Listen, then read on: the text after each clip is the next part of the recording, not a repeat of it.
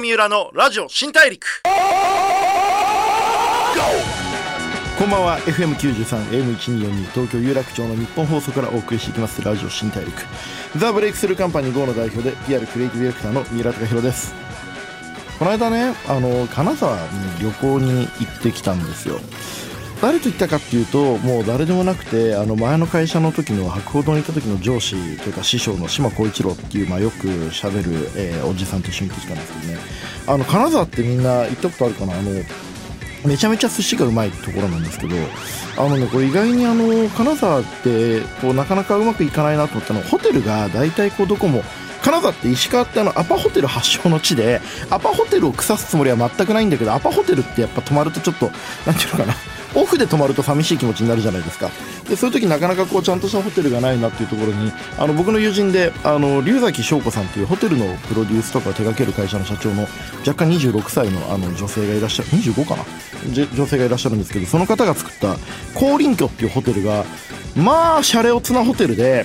なんとか中入ると全部すごいこうグレーの物語の世界みたいなところでめちゃめちゃリラックスできて何がいいって屋上に貸し切りのサウナがあってこう金沢の街をこう見下ろしながらですね水風呂と温泉両方入れるというなかなかかなり気合の入ったちょっとおしゃれな世界観のホテルですねと見せかけつつサウナはめっちゃガチっていう相当しっかりしたところだったんであの行きたい方はお勧めしたいと思ってます。あのまあちょっとねお友達っていうことを抜きにしてもすごくいいところで。で金沢お寿司もねあの小松安家ってめちゃくちゃ有名なところがありますけれども、えー、乙女寿司とか三川さんとか太平寿司とかまあいろいろあるんであの金沢に関して最近僕あのグルメをまとめたノートを書いたのでちょっとそこも金沢三浦とかで検索すると出てくると思うんでよかったら読んでみてください。さてそんなね、えっと、三浦のオフの話はさておいていろんなジャンルで活躍してる方にお会いしてライフスタイルで学びや心得その方の見せるビジョンなどをお聞きしてリスナーのあなたと一緒にたくさんの発見を重ねていく番組ラジオ新大陸さあ今回はですねあの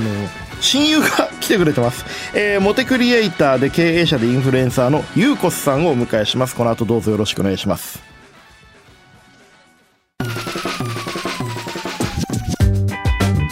ブレイクスルー Here. GO 三浦のラジオ新大陸。ブレイクスルー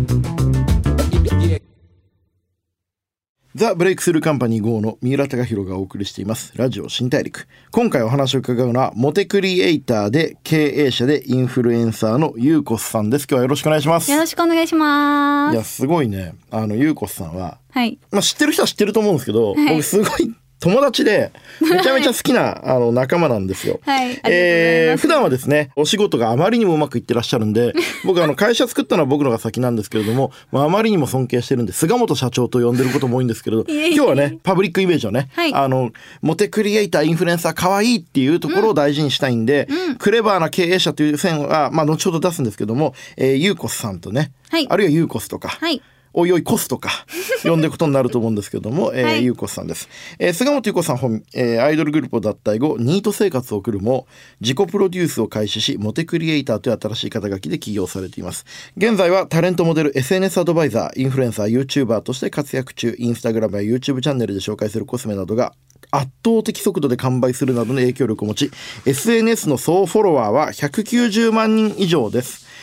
えー、僕のね何者かになりたいっていう本にちょっと一緒に対談してもらったりとかいろいろとお世話になりまくってるわけですけれども、はい、ちょっと今日いろいろとお話聞いてってよろしいでしょうか？お願いします。いつものねあのくだらない前世は何だと思うみたいな話とかちょっと一回置いといて、はい、あの今までには、はい、こうモテクリエイターってオリジナルの肩書きじゃないですか、うんうんうん、これどういう意味でやってるんですか？これはですね、あのー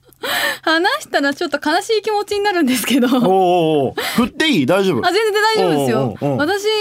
出身地が福岡県北九州市で。はいはい。日本で一番ドラマチックな場所と言われるね。ドラマチックいろんな意味でドラマチックな場所と言われてる北九州市で過ごしてきて、はい。はい、その時肩書き始めた時って18か19だったと思うんですけど、うん。うん。その時って、うん、今のこの令和の時代ではありえないような、うん、あの未だに実家帰ったそうなんですけど、うん、男性がキッチン立っちゃいけないとか、もう女性は男性のもう50歩ぐらい後ろ歩けぐらいの。話できないね。もうできない。めっちゃ声張らないといけない。そうそうそうそう。男が浮気して当たり前だみたいな。もうそういう。ありえないね。絶対許せない、も まあそういう世界線の中だったんですよ、うん、だから私の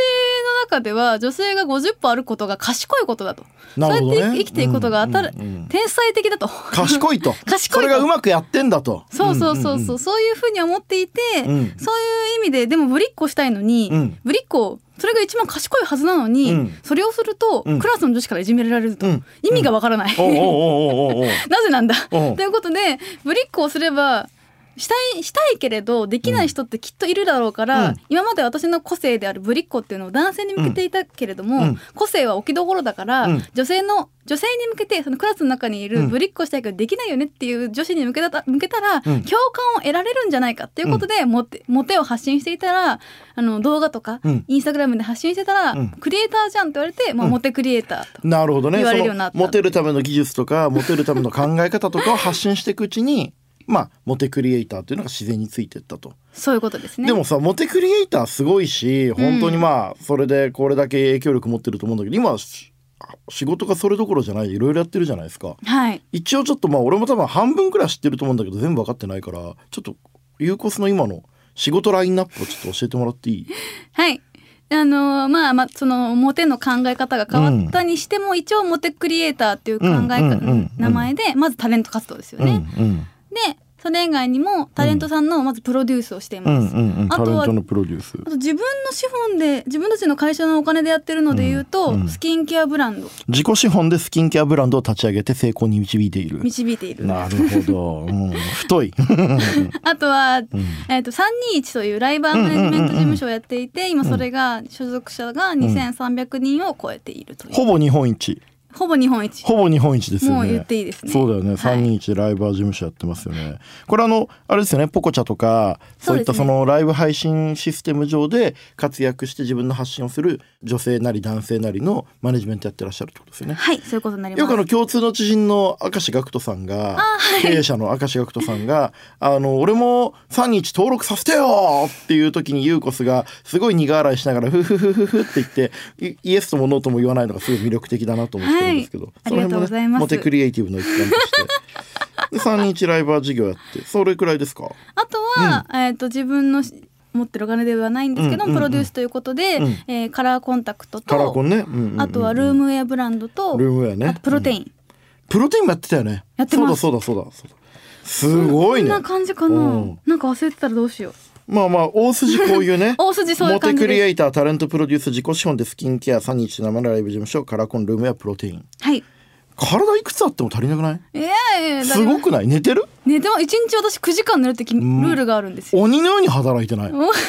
すごくない？いやいや社員のね皆さんのおかげでございます。もう本当発言が大社長なんですよ これがいちいちね。そんなことない。ででももともとはさその発信するタレントとしてこう世の中に出てきた中で、はい、どうやってこう俺も経営者やってるわけだけど俺から見てもすごい経営者としても素晴らしいなと思ってて、えー、どうやってそのビジネスとか学んでったの？どうやって学んでった？そうですね。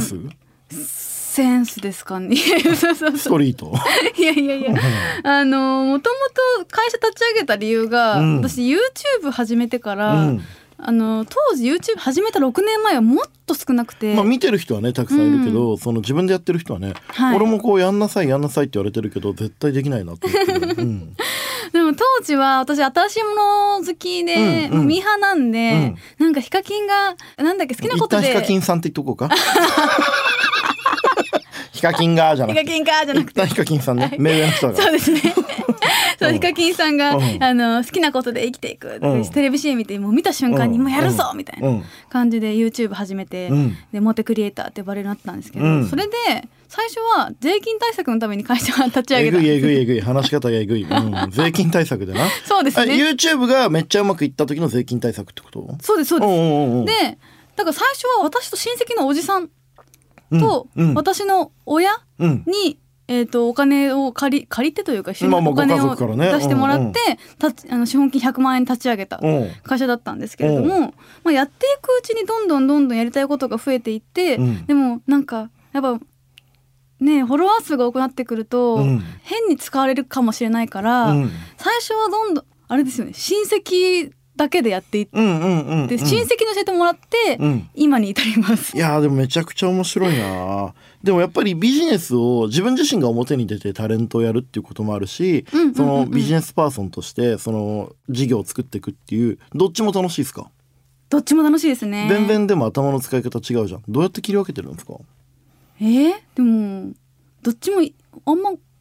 変わんないかもしれない。あそうなんだ、うん、割と普通にも来たものをちゃんと打ち返していくみたいな。そうですね、うん、私会社にいる時も結構タレントなんですよ。どういうこと？え三浦さんこうやって出る時と会社の時となんか違いますか、うん、あそれねいい質問というか 結構俺の胸に今すごい来ることを投げかけていてえ？俺は今その、はい、表出る時はもうすごいこうちゃんとした前向きで強くてでも意外に発言に隙がない三浦っていうのをやってんだけど会社戻るとやっぱちょっと心理的安全性があるから、はい、ちょっと雑になるわけ、発言が、うんうん、それで若い社員から「三浦さん表で言ってることと本音で言ってることが違う」みたいな、うんうんうん、信用できないみたいなアンケート結果が出まして。アンケート結果が社内アンケート結果が。出まして。なるほど。これ非常に反省しなきゃいけないと、うんうんうん、もうちょっとちゃんとまあ、昔からね会社作った時から一緒にいる連中はまた違うけど、うん、その今の若いメンバーに対してはもっとしっかりこう社長三浦をちゃんと演じないといけないんだなっていうのは。なるほど。だそういうのも含めて優子さんやっぱちゃんとしてんだよね。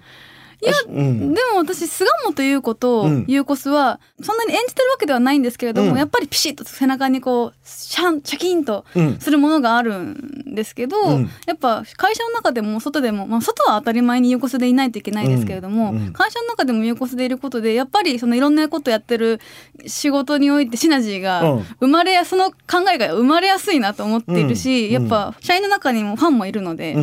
常に有効でいると思います、ね、そうだよね。そこのまあ社員のこうファンとして入ってきた社員の方の期待も裏切っちゃいけないし、うん、いやもうめっちゃ次回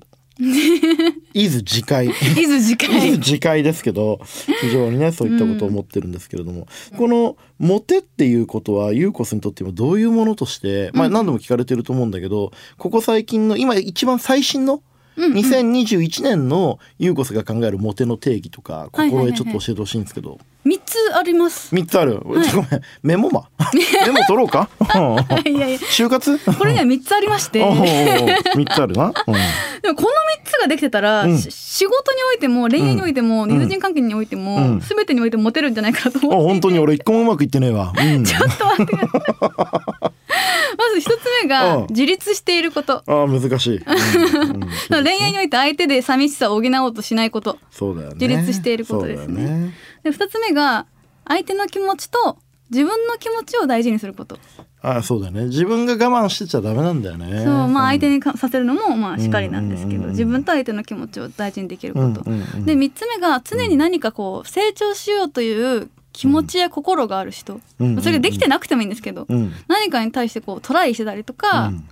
トライしてなくてもなんかこう遊んでる遊んでたりとか新しくし日々なんかこう進化してる人、うんうんうん、っていうのは恋愛においてめっちゃモテるなと思ったので、うんうん、この3つが私の中での今のモテの定義なので、なるほどね。だから昔とは全然違いますけど、ね、あでもそうだよね。だからその外見とかその仕草とかっていうのはものすごくその、後半の話で、うんうん、そもそものこのマインドの3つがちゃんと大事になってるってことがすごい大事だよね。そうですね。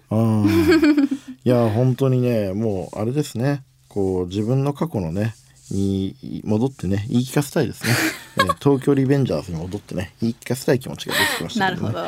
いやなるほど。めちゃくちゃいいじゃん。でもこれやっぱり自分の中で弱い気持ちとか、ちょっとしんどいなみたいな気持ちになる時もあるじゃないですか、ないわけはないじゃない、まあ、生きてると。そう、ね,、いう時ってどうすんの？やっぱちょっと一旦休むの？あーなんかしんどいなとか辛い。もう仕事したくないなって時も、うん、時最近ないな。なんでかって多分私すっごい健康的な生活を送っていて、うん、9時間寝てんだもんね。そう。何時寝何時起き？えー、夜の12時に寝て、うん、朝の9時にブレインスリープで起きてます。ああブレインスリープいい枕ですよね。はいいい枕で、はい、めちゃめちゃねあの CM 一生懸命作らせていただいてますけどね。ありがとうございます、はい、えー、でもそっか。9時間寝たなかなか寝れないんだよな9時間。俺もちょっと1日くらいそういう日作りたいんだけどなやっぱ全然睡眠時間取ると変わる？いや変わりますよ。そうなんだ。睡眠時間ちゃんとって手作りの料理食べて、うん、朝日浴びて犬と遊んで、うん、健康的な仕事を送って、うん、多分なんか生きてたらもうなんか前向きに何もとも捉え捉えるしかないじゃないですか、基本的に。だからもう健康的に生きるのがやっぱ一番だなと。まあそうだな。さてそんなわけでねこう仕事の話もうちょっと具体的なやつも聞いていきたいんですけど、はい、あのライブコマースあはい、まあめちゃめちゃやってるわけじゃないですか。やってます。ね、でゆうこさん自身もこのライブコマースで実際物を売ったりとかしてるわけですけれども、うんうん、ライブコマースってやっぱこれから流行っていく感じなんですかね？いややり方次第かなと思っていて、うんうんうんうんなんか数年前に日本でもライブコマースって流行ったと思うんですね、うん、だけどなんか軒並みこうなくなっていったじゃないですか。そうだよね。メルカリとか楽天とかみんな結構事業立ち上げて、うん、意外にそんなにこうブームにはみんながやる形にはならなかったですよね、うん、で、まあ、こう何が正解とか何が間違ったのかとかわからない、私なりにユーコスが、まあ、出る側も出る側として思ってってたこと、うん、やりながら思ってたことで言うと、うん、そのアマゾンで今売ってるものをライブコマースしてもそれは売れないでしょっていうふうに、まあね、なんか売る側として、今この番組を見てもらってることがとても辛いっていう気持ちになったんですね。おなんか申し訳ないみたいな。アマゾンで買ってくれみたいな。その時間使わしてもらって、ファンならわかるよと。でもこんな今スマホで何でもできる時代に1時間かけて、あのー、見てもらって。数年前のライブコマースはこう台本があって、うん、あの MC がいて、うん、コメントにもあんま返せずに、うん申し訳なんか申し訳ないって気持ちがすごい勝ったんですよ。ね。でいざ今じゃあ中国であのどんなインフルエンあインフルエンサー、うん、あライブコマーサーとしてどんな人がトップになってるかっていうと、うん、この人が配信するんだったら企業側が何パーセントオフにしますっていう、ライブ配信中のみ20%オフにしますっていう。勝手にやるんだ。それがあのもう肩書きというか私が配信したら20%オフのつけてくださいますよねつけられますよこれねラジオだからちょっと伝わってないけど今優子さんフリーザみたいな顔してましたね。私の戦闘力は53万ですみたいな。そうそうそうそうそう、う。ん、だからでもやっぱそれって生配信で見る意味が生まれるし、うん、ライブ配信中の楽しさだったりとか、うんうんなんかライブ感が伝わると思う。うんうんうん、だから今後ライブ配信中のみのその限定感だったりとか、うん、ライブ配信の時に販売がスタートしますよってその背中を押すきっかけになるようなものが生まれたりとか、そうするとライブコマースっていうのは流行っていくのかなと思っていて、ね。うんうん、まあ、でも中国の例とかをそれを見て多分日本もはやってくると思うんで、絶対に入ると思うし流行ってほしい。流行らせてやるぞやるぞと、でもそうだね。そのそれってさ企業とそのライブコマーサーが連携してるってことでしょ？多分ユーコスが、うんうん、例えばだよ。仮にユーコスがこの今度新しい本、えー、スタイルブックが出ますと、はい、でそれをライブコマースで売りますよって時にその企業が配信中だけこれ購入する時15%オフになってますよとか、うん、あの配信者にだけこう特典で何かつけますよとかそのあらかじめその企業というライブコマーサーがあらかじめこう握って企画していくっていうことをみんなやっていかないとただ配信して番組やってるだけだと辛いですよねってことでしょう。結構辛い。けど、その辛さをあんまりなんかちょっと口悪い人みたいに聞こえちゃうけど、うん、YouTube でできるものを、ライブ配信でやっちゃダメなのに、うん、それやっちゃやっちゃってる人が多いなとは思います。なるほどなるほど。YouTube でできることをライブ配信やっちゃいけないっていうのはもうちょっと説明してもらっていい？えだってサクサク見て、うん、あこういう商品なんだ買っちゃおうの方が楽じゃないですか。ライブ配信である意味、今じゃないと、うん、今一緒にやらないといけないもの。うん。YouTube で一方方向なものじゃないですか、例えばコメントをめっちゃ読んでもらえるとか、うん、コメント次第で番組の内容が変わっていくとか、うん。うん、なんかそういうライブ感インタラクティブ性があるものにしないといけない。ないなるほど。だからコメントによって、例えばなんかこう着替えてみてとか、うんうんうん、着た時にこう着たけどうなるか試してみてとか、うんうんうん、なんか触り心地について大喜利してみてとか、そういうのに対してちゃんと答えていかないとダメですよ。もう延々と説明してるんだったら、うん、それは普通に動画でいいじゃんみたいな ことだよね。そうそうそう、ジャンプカットしてよみたいな、ことになっちゃうんですよね。なるほど。そのまあファンとの会話を楽しめるとか、ライブでそういうファンとこう面白おかしく会話できる人がまた企業と握ってやるみたいなことがこれからどんどん増えてくるとまた変わってくるっていうことだよね。そうですね、うん、ライブコマースさんに向いてる人ってどういう人なの？えー、でもやっぱまずその商品への知識が、まあ、完全にあるっていうことはもちろんなので、うん、意外と芸能人よりもインハウスの人たちの方が向いてる可能性はあります。であと MC 力ですよね。これはや例えば店舗のスタッフとかはもうもちろんできると思うんですけど、うん、お客さんの声を見ながらあ何話そうかなってこう考えていって、うん、あ今お客さんがちょっと迷ってるから、コーディネートでズボンの方も提案してみようかなとか、なんかその MC ができるかどうか、うんうんうん、その2点ぐらいかなと思ってます、ね、それでいうとまあその昔のカリスマ店員じゃないけどあもうそうです。まさにそう、うん、お店で鬼のように物を売れた人は、はい、ライブコマーサーとしても物を売るんだろうなっていう、うんうん、まあそこだよね。もう次の時代になったショップ店員ですよね、だからショップ店員の DX みたいなことがまあライブ、ね、だからタレントの新しいこうお金儲けって考えるよりは、うん、ショップ店員の DX って考えた方が多分うまくいくんだろうね。ううん、ああめちゃくちゃ面白いな。なるほどね。はいというわけで、ね、ライブコマースちょっと俺もどっかでなんか仕事でちょっと活用してみたいなと思ったんだけど今の2分くらいでめちゃくちゃ勉強させてもらったいやよかったです。やっぱ大社長なんだよなついつい菅本社長って言いそうになっちゃうんだよなありがとうございます。いやでもあとオーガニックとかサステナビリティを、うんうん、まあ大事にするブランドを作ろうとしてスキンケアブランドを立ち上げてますよね。あはい立ち上げました。これは逆にユーコスの色はあんま出さないようにしてるでしょ？う、うん、あそうなんですよ。これはどうしたの？なんで？あのもともと私、6年前に、うん、ぜこれまたライブコマースの話戻っちゃうんですけど、うん、絶対にライブ配信で物が売れるってなんか思ったんですよね。うん、で韓国に行って服買い付けして、その旅をしてしながら、そしてそこで現地でね、あのトンデンモンでも服を買って、うん、でそこからもう現地で物を売っちゃうみたいなことを一人でフォロワー数がまだ十何10万人ぐらいの時にやってたんですよ。十分いるけどね、うん、いやいやさらにメディアは YouTube? インスタ？でもその時はツイキャスで配信して、ツイキャスで？レースで売るみたいなやり方をやってたんですよ。でその時にこれは結構大変だと、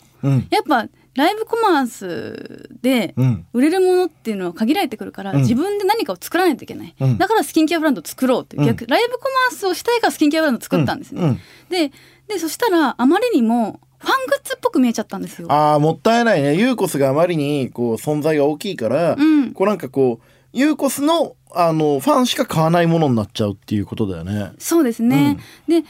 インフルエンサーが立ち上げるブランドっていうのはそこが結構最初はバーンって認知がいくけれども、うん、そこから広がらないっていうのは結構、うん、まあ一個の課題だなと思って、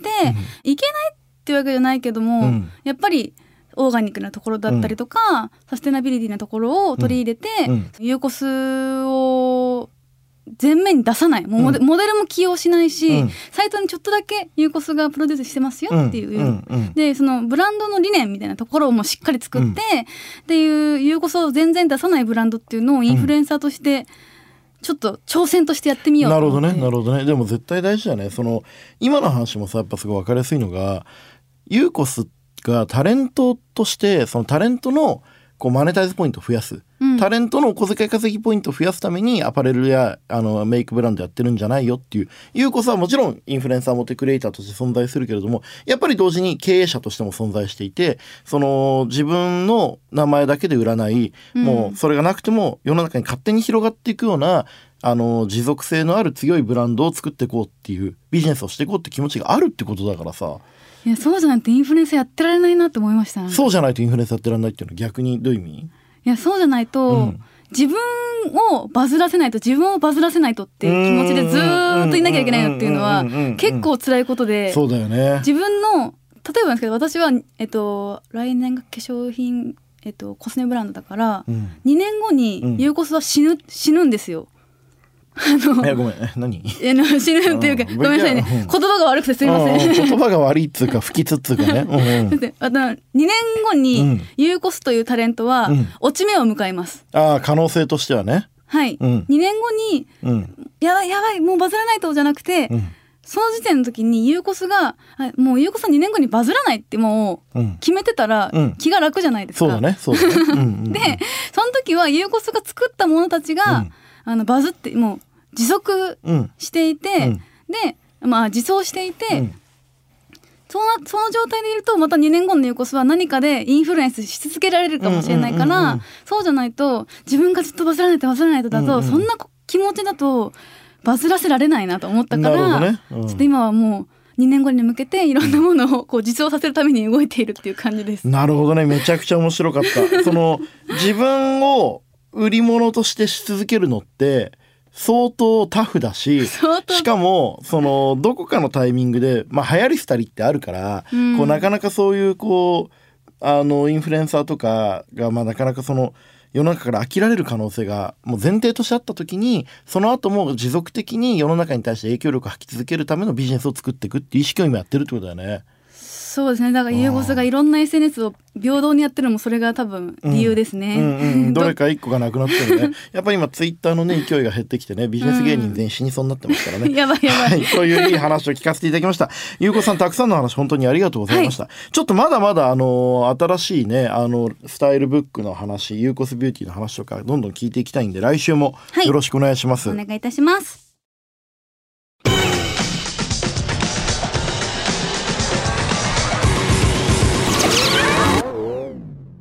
郷三浦のラジオ新大陸。FM93 AM1242 東京有楽町の日本放送からお送りしてきましたラジオ新大陸。モテクリエイターのゆうこさんを迎えしてお話を伺ってきましたがいかがだったでしょうか。いやあのみんな多分結構今日びっくりしたんじゃないかなと。まあ俺はまあ彼女がすごいその単なるインフルエンサーで SNS で人気の女性っていうことでは全くなくてあのすごく自分自身の哲学を持った一人のクリエイターだし同時にビジネスにおいてもめちゃめちゃ戦略的にやってるあの経営者だって。まあ俺は知ってたんだけど結構こうやって会話で聞くと意外にえマジ？って思うくらいあのものすごく戦略的で、えー、やべえやつだっていうことがあの伝わったんじゃないかなと思ってます。あの僕もね彼女からすごく学ばせてもらうこと多いのでリスナーのねあなたもこうなんか学びがあったらいいんじゃないかなと思ってます。えー、それでは次回も一緒にたくさんの発見をしていきましょう。ラジオ新大陸お相手はザ・ブレイクスルーカンパニー GO の三浦貴弘でした。